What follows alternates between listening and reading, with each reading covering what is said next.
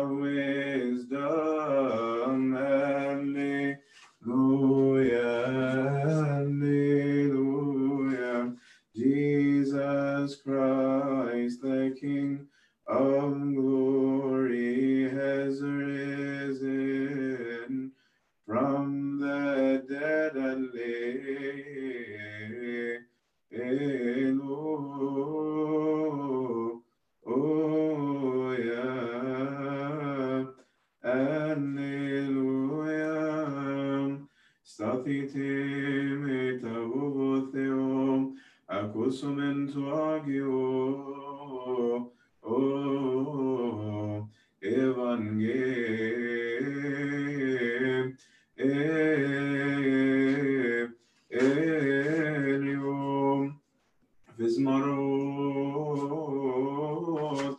and jefif neochemeron and choice and tenigum, Kyrie flugison et tu kata io and nag evangelio anagnosman, Xosi Kyrie. Stand with the fear of God. Let us hear the holy gospel. Bless, O Lord, in the reading of the holy gospel. According to St. John, may his blessings be with us all. Amen. Blessed be who comes in the name of the Lord, our Lord and God, Savior and King of us all, Jesus Christ, Son of the living God, to whom is glory forever and ever. Amen. And Jesus said to them, I am the bread of life. The one who comes to me will not be hungry, and he who believes in me will never be thirsty. But I told you that you have seen me, and yet you do not believe. All that the Father gives me will come to me, and the one who is coming to me I will in no way reject. For I have come down from heaven not to do my own will, but to do the will of the one who sent me. This is the will of my Father who sent me, that of all he has given me I should lose nothing, but raise it up on the last day. And this is the will of him who sent me, that everyone who sees the Son and believes in him may have everlasting life, and I will raise him up at the last day. The Jews then complained about him because he said, I am the bread which came down from heaven. And they said, Is this not Jesus, the son of Joseph, whose father and mother we know?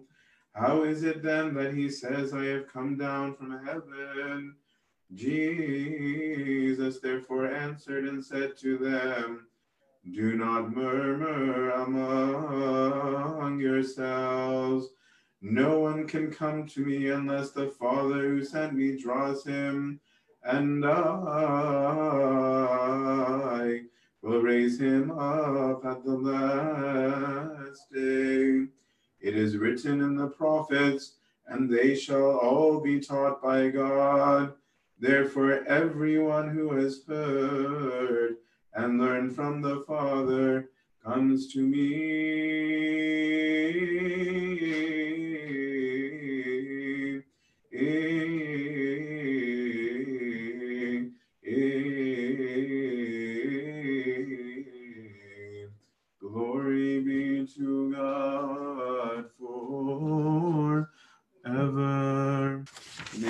Father, and the Son, and the Holy Spirit, one God, amen. Sorry, my mouse is lagging. Um, and I printed out the wrong um, the wrong pages. Um, Christos. Um, that's going to be the greeting until the day of Pentecost. Actually, we'll, we'll switch to Christ is risen and ascended after ascension. But um, it's a reminder, and, and you should start your greetings with that, whether it's your text messages or your phone messages or your emails. Um, this is this is the way you're supposed to uh, do your greetings um, during this this time of year. So the reading from today, a lot of these readings are readings that um, we've read, we read, and we will read at different times of the year. Um, but they're meant to bring in different meanings when they're said in different contexts. So, for example, um, next week we'll read the Samaritan woman again, even though we're used to reading the Samaritan woman um, during uh, Lent. And in Lent, we read it with a focus on repentance, whereas in, in, in, Paschal tide or Pentecost time, um, the season of, of the feast, we read it completely different. So John 6 um, is this is where this gospel is taken from. And in, in a way, it's meant to call us to remember something very important, which is that we're all going to die. um, I know we don't like to always uh, draw attention to that point, but that is that is what we're what we're being reminded of, because this whole thing is about the bread of life, about how do we become alive. So, the bread of life, bread gets baked in an oven, okay. Um, the yeast in it, quote unquote, dies and then rises, right? It's the resurrection. And Christ is intentionally using food here because we all understand very well um, that what we need to live is sustenance. We do need we do need food, right? And so that it's not an analogy for for nothing. Um, and we don't get the benefits of food um, by just knowing about food right? Nobody can say, oh, I'm so full because um, I talked about food, right? That's not going to be um, the way to get there. You're gonna you're gonna become full um, if you if you eat, not just by knowing about it. So before we get into all of that, the context of this story is the feeding of the multitude.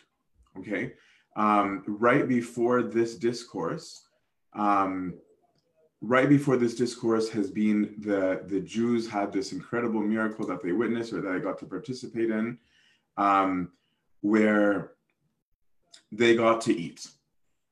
And they were really excited that they got to eat. And these are like a lot of us where we come to Jesus because of the benefits, right? Where um, the Jews were really excited that they're like, okay, actually, if you chill with Jesus, if you spend time with Jesus, you get free food. Um, some of us, it's the miracles. Some of us, it's the feel good. Sometimes it's just the gathering. But that's why they came.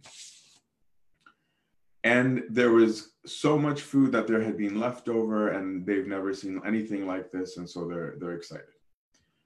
Now,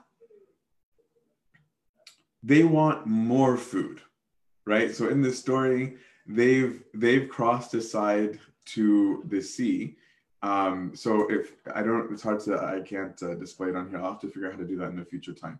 But there's, if you can picture a small lake, a Californian style lake, pardon me, that's really more like a circle. Okay. So if this is the lake, this, this, this circle, um, our Lord with his disciples was somewhere around over here. Okay. Now they were taking a boat to go over here, him and the disciples. And it says that the people went running to arrive over here before he arrives. And they're not running because they're anxious to hear what he has to say. They want more food, right? And so this discourse that we're hearing is God saying, This isn't the food that I'm about. This isn't what I'm about. I'm not about a good meal. I can provide a good meal, but that's not what I'm about. That's not my mission. That's not who I am. Okay. Who I am is literally the bread, the, the, the, the name of God Himself. This is how the gospel starts is I am is bread. I'm real bread. Okay. So in your world, this is what St. John's gospel is about, of where things are um are made. Okay. In your world, um, of things that are mortal, of things that are really fleshly, of things that decay and corrupt and come to an end, you have normal bread. But God, the I am, literally God, is the bread that brings life, real life. Your bodily life comes to an end. Your fleshly bread, it comes to an end. It can rot, it can decay, just like your bread can actually rot and decay. But me, no, I'm a different kind of, of bread. I'm the real kind of bread, the kind that doesn't decay, the kind that when you eat it, you can live forever. And this is the reason why we're reading it in this context differently than we did, because we did read this during Holy Week, right? And that in Holy Week, we are reading it to say, he's telling them about who he is and that he is going to die and rise. Now we're reading it having already celebrated that he's died and rose. And he's saying that before the resurrection, this is why the church is saying now, before the resurrection, um, you lived according to the flesh. Okay. Before the resurrection, you lived according to your body. That made sense. It actually made sense because all you saw in front of you was that things died. That's the only thing that you ever saw. The only guarantee that you ever had was that you were going to die. That's all you saw. And that is also true of us to some extent. But what's different about this reading being read now is that it's saying that, but not anymore. Because we became witnesses that Christ rose. So now the meaning that Christ had about this extends beyond the literal. And, he, and we're now looking at it saying, you no longer live for the body, you live for the whole person, which is body, soul, and spirit. So we still have to eat. God isn't canceling out that food is still a necessity, right? We still have to have a meal. But he's saying that now you are spiritual and you have to eat the spiritual food. And you have to live the spiritual way. And Christ says, Well, what is that? He goes, Okay, me, I am the bread of life. How do I live? I live to do the will of him that sent me. I live to be for the Father, telling us that that's what we need to do if we're going to eat from this from this food. Right? So our Lord lives in a particular way. If my eating of the Lord, okay, this food that I take for my spirit, if my eating the Lord means to be the Lord, to put on Christ, to take the incarnate Lord, then I have to ask, who is the incarnate Lord? Because I'm I am participating, I am partaking, I am taking Eucharist of the incarnate Lord. It is a very big deal that we're not having Eucharist overall right now, right? So to partake of Christ is to partake literally in the incarnation. It makes you part of the incarnation. It makes you an incarnate member of the body of Christ. And that demands of you, it demands, it's not a, it's not a suggestion. It demands of you to live righteously. right? That's why it's not popular these days. And I'm not going to talk about what are the right practices and wrong practices, but it's there's a question mark of whether or not if I take part, participate in Eucharist, whether I should or shouldn't if I'm living righteously or not. It's not about deserving. It's not about deserving. None of us deserve it. But it's a question of am I living what this Eucharist means to partake in it? That I'm taking something really intimate, Christ's own body that he gave up for the life of the world that I don't really believe in. Why am I saying don't believe in? Because believing is not saying yes to a bunch of beliefs. That's part of it, right? So we recite the creed as part of prayer because we believe in it. That's part of membership into this club, okay? Called Christianity, no problem.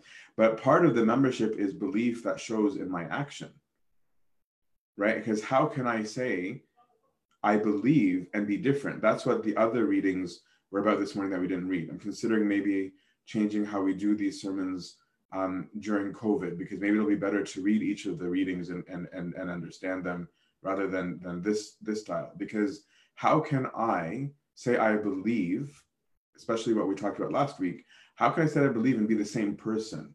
Then I don't really believe. I just like the idea of something.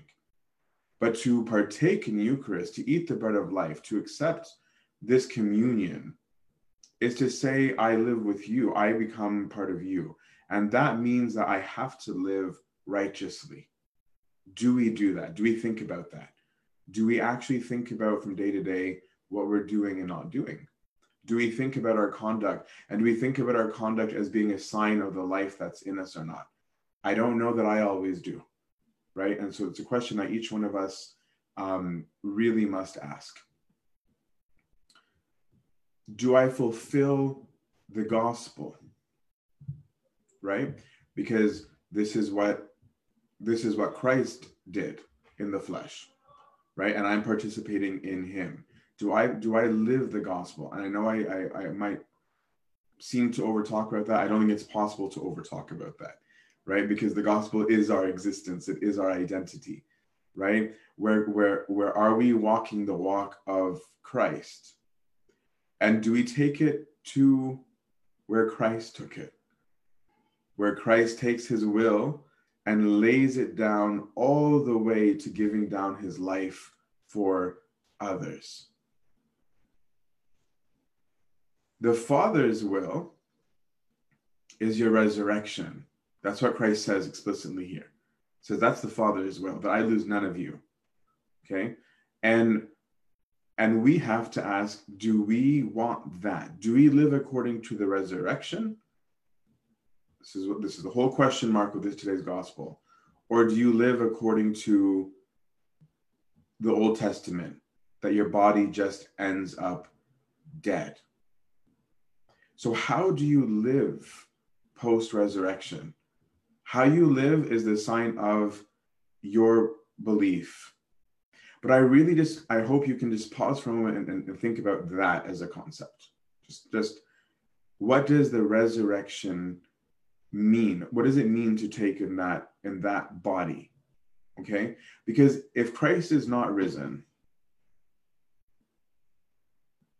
then there's only death. Just think about that. That's really what it means it means that there's only death. I remember personally, on a personal level, when I was considering atheism at some point, um,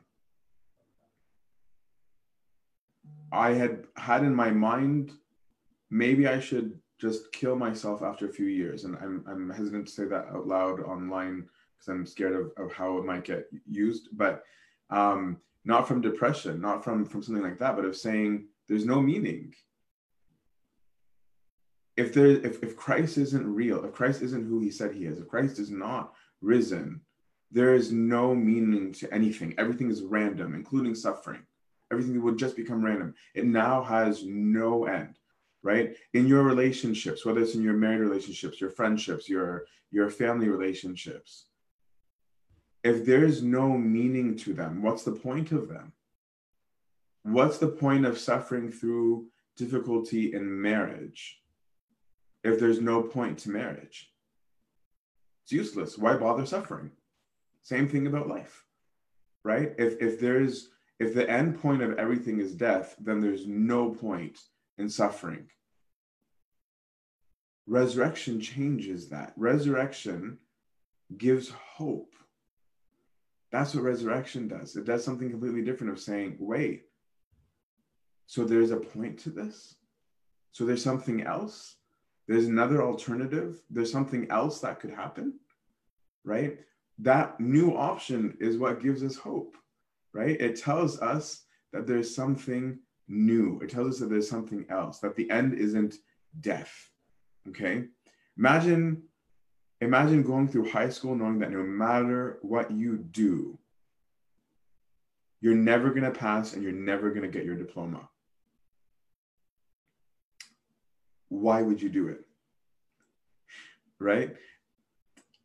Imagine if you eat right, you eat healthy, knowing that no matter what you did, you're going to be obese. What's the point? There's no hope there's no there's no hope that comes out of me eating properly. So why bother? Right? That those are what become the questions when there are no meanings, right? That's why the Pharisees and the Sadducees used to debate about whether there's a resurrection or not, because it really would change how you live, right? It has a real implication if you really believe in the resurrection. Um, But because the Savior is risen, that body that you eat is now life giving. Because you're not eating the body, the bread of life that you're eating is not the body of a dead man. It's the body of the risen Lord, which means that you can participate in resurrection and its effects both here and in the future. Here, and that you have ability now over everything. In the future, and that you're you're going to also rise. Right? That's the body of, of, of who you're reading. That's why when St. Athanasius talks about the resurrection and on the incarnation, which if you haven't read, you really should read, he's like, look at how resurrection has turned the world upside down.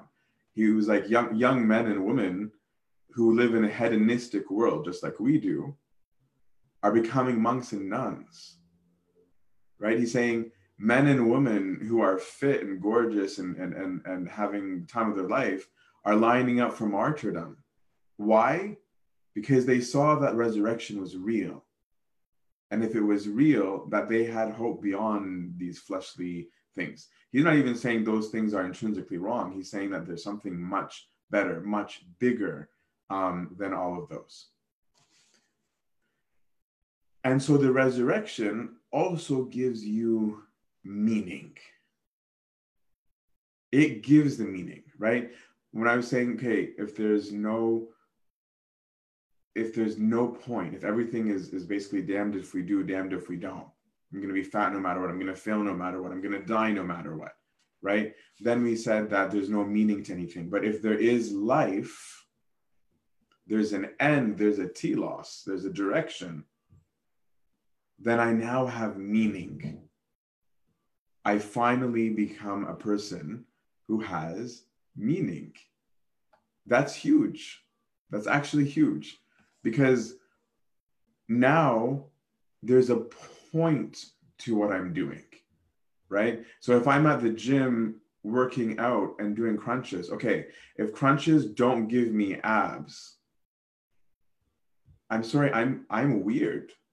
If I'm just you know, forcing my body into these crunches. And people can rightfully look at you and laugh at you and say, What are you doing? And, and you're going to be struggling to find a meaning, right? Maybe it'll be like, Oh, this just makes me laugh. Okay, at least you found a meaning. But the action itself didn't have a meaning, right? It itself didn't have a meaning. The meaning was the abs, the meaning was the end result. And so, if the end result of death, death, physical death, is resurrection, then my death can only have meaning if there really is resurrection. If there isn't really resurrection, then the death becomes meaningless. And if the death is meaningless, with all due respect to all of you, so is your life. Because if the end result of your living, whatever your living right now looks like, is just death, then the meaning of your life is death. That's what Christ is saying. I'm the bread of life. Your living is literally about a physical maintenance. And so your physical meaning is found in earthly bread. Understand that. Just pause and think about that. He's saying if the end result of your living is dying, then everything about your living is dying. Your food, your drink, your raiment, your clothes, everything that you do, all of it, all of it leads to death. Therefore, the meaning of your life is death. I'm telling you, eat me because I am resurrection. And suddenly, everything in your dying becomes living. It's extraordinary. You now have a meaning. And that's what the martyrs of the early church were able to see. We're celebrating a whole bunch of them this month, right? That's what St. George could see. That's what St. Mark, this Friday, we could see. It's also what St. Pachomius and St. Athanasius could see, right? St. Athanasius, I'm referring to because his feast is in two weeks, and he wrote so much about this, right? We find meaning. Life is no longer about sex, money, power. That's what St. Athanasius says in On the Incarnation. He's saying because all of those things that have ends, they end. But he's saying, but these children of the resurrection, they're running after life. They're doing something completely different, right? They're living. They're really, really, really living. Okay. It's natural, as St. Athanasius says, he says, For it is natural to man to feel cowardice at death and the dissolution of the body. That's normal, he's saying. Who doesn't think about that moment where your spirit leaves your body and not have fear? He's saying the only thing that can change that is Christ, if we really find meaning in him. Okay, so resurrection, if you're living the bread of life, if you're eating the bread of life, you have a different meaning to eating and drinking. It's completely different. And finally, this last thing we'll meditate on is power, which apparently a lot of people want. Um, but resurrection gives power. Imagine if someone dangles a threat in front of you all the time, okay? Saying, if you don't do this, I'm not going to give you this thing that you want, right? That person has power over me because now I have to do that thing in order to do it. And they can manipulate me, they can make me feel like garbage, they can do whatever they want to me, really, nice or mean, but I'm at their mercy, right? I'm stuck dealing with them on their terms. That is what the devil used for all of the Old Testament. That's why the devil had power over death. Because the end result was you guys are going to die no matter what. And this death business, that's my game, right? He ruled over us because death was our sure guarantee. It was hopeless. So people were at, at a loss of what to do against it because there was nothing they could do to prevent it right? That they were just like, whatever I do, I'm, I'm faced with that, I'm going to die. But now in Christ, we're saying, I'm not afraid of that moment. That moment no longer has authority over me. Death and the dominion of death, right? And why are we saying the devil's domain? Because God is life. Okay, God is life he himself, his, his ousia, his actual essence, he is life. Okay. So if God is life, right, then then then then then death is not the domain of, of, of, of living. That's not what God is. That's not what God is about. And so now I don't have to be afraid of that. Right. I'm glad to say it in a moment like this because it's it's not usually seen as acceptable to say at funerals But the mourning and the screaming and the wailing at a funeral, what does it mean? What does it really mean? If you get angry when somebody dies, and I'm not saying angry at an injustice, but that they're dead, right? If your faith in God wavers because somebody died, because it was a child, or because it was a disease, or because it was a cancer, or because it was a drunk driver, right? Any kind of death that wasn't old age, right?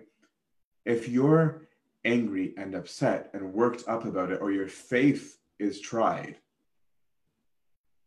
you have no idea what Christianity is about. I can say that from the comfort of a non-funeral sermon. If you say that at a funeral, you'll get stoned by everybody.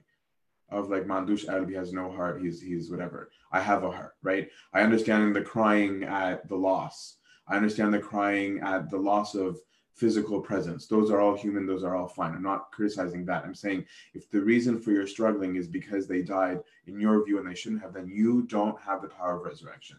You don't believe in it. You have to ask when you're participating in the bread of life, what do you believe in? When you partake of Eucharist, what do you believe in? The risen Lord? Are you living for the resurrection? Does your power come from the resurrection? Because if you believe in the resurrection, that moment of death means nothing negative.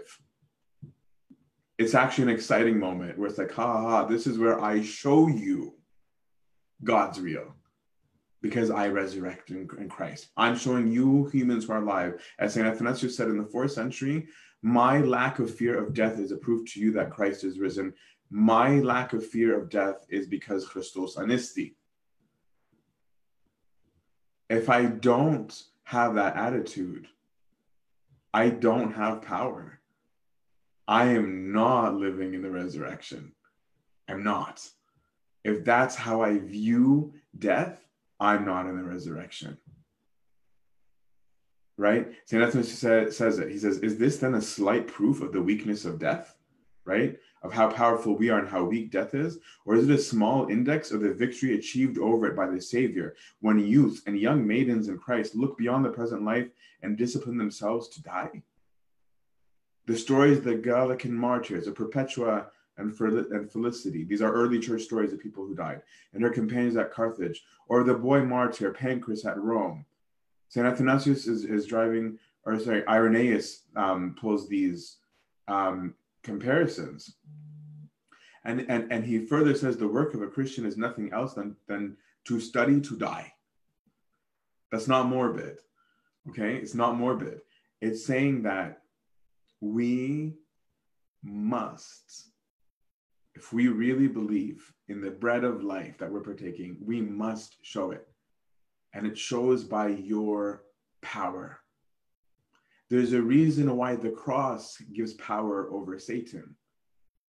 The resurrection is the reason that the cross has power. Because if Christ was not risen, then crosses, just wood, dead wood, not any kind of wood, dead wood. But because the one who was on it rose, now it has power. It, only has power because Christos anisti. That is why we ought to be shouting from the rooftops with joy. I really, I challenge all of you every single one of your emails, every single one of your texts, even your voicemail greeting on your answering machine. Change it to Christ is risen. Christ is risen. You have reached the voicemail of whoever you want, but Christ is risen. I'm going to write you a message. Christ is risen. What food are you eating? Are you eating the bread of life to resurrection or the bread of life to earth? Because if you are, then you shouldn't be afraid of how secular people are going to react. Because St. Paul is saying in his epistle, we need to live this, we need to show this, right? And and and and are you, right? Or are you afraid? Are you afraid of the powers of the earth that die? That you're too afraid to say Christ is risen. I'm not even saying go club them in the face and tell them they're they're they're they're messed up. And I'm saying, are you too afraid to even say Christos Anisti on your voicemail when these people were lining up to die for it? Have you claimed your role and position in the household of God? Right? That was part of the epistles this morning too. Do you have the power of resurrection? St. Paul in the epistle earlier um, raises a kid who died because he fell asleep during Paul's sermon, right? But Paul's like, oh, no big deal. I'll raise him up by the power of the resurrection. Do we live in that power? The way to live in that power is to eat of the bread of life, which is expressed most fully in Eucharist, which we are longing and praying for. Okay? But it is also in the way that you live, in your victory over the body, and you're living for the spirit, not in living for the flesh, and fulfilling the gospel, and fulfilling the identity of Christ, who is our resurrection. May we all say with joy, with power, with conviction, with hope, Christ is risen from the dead, trampling down death by his death, and unto those in the tomb, us, he has bestowed life. To him be glory, honor, and majesty, now and forever, and unto the age of all ages. Amen. Glory be to God forever. Amen. The love of God the Father, grace of the God Son, the communion that gives with you all, go in peace. The peace of the Lord be with you all.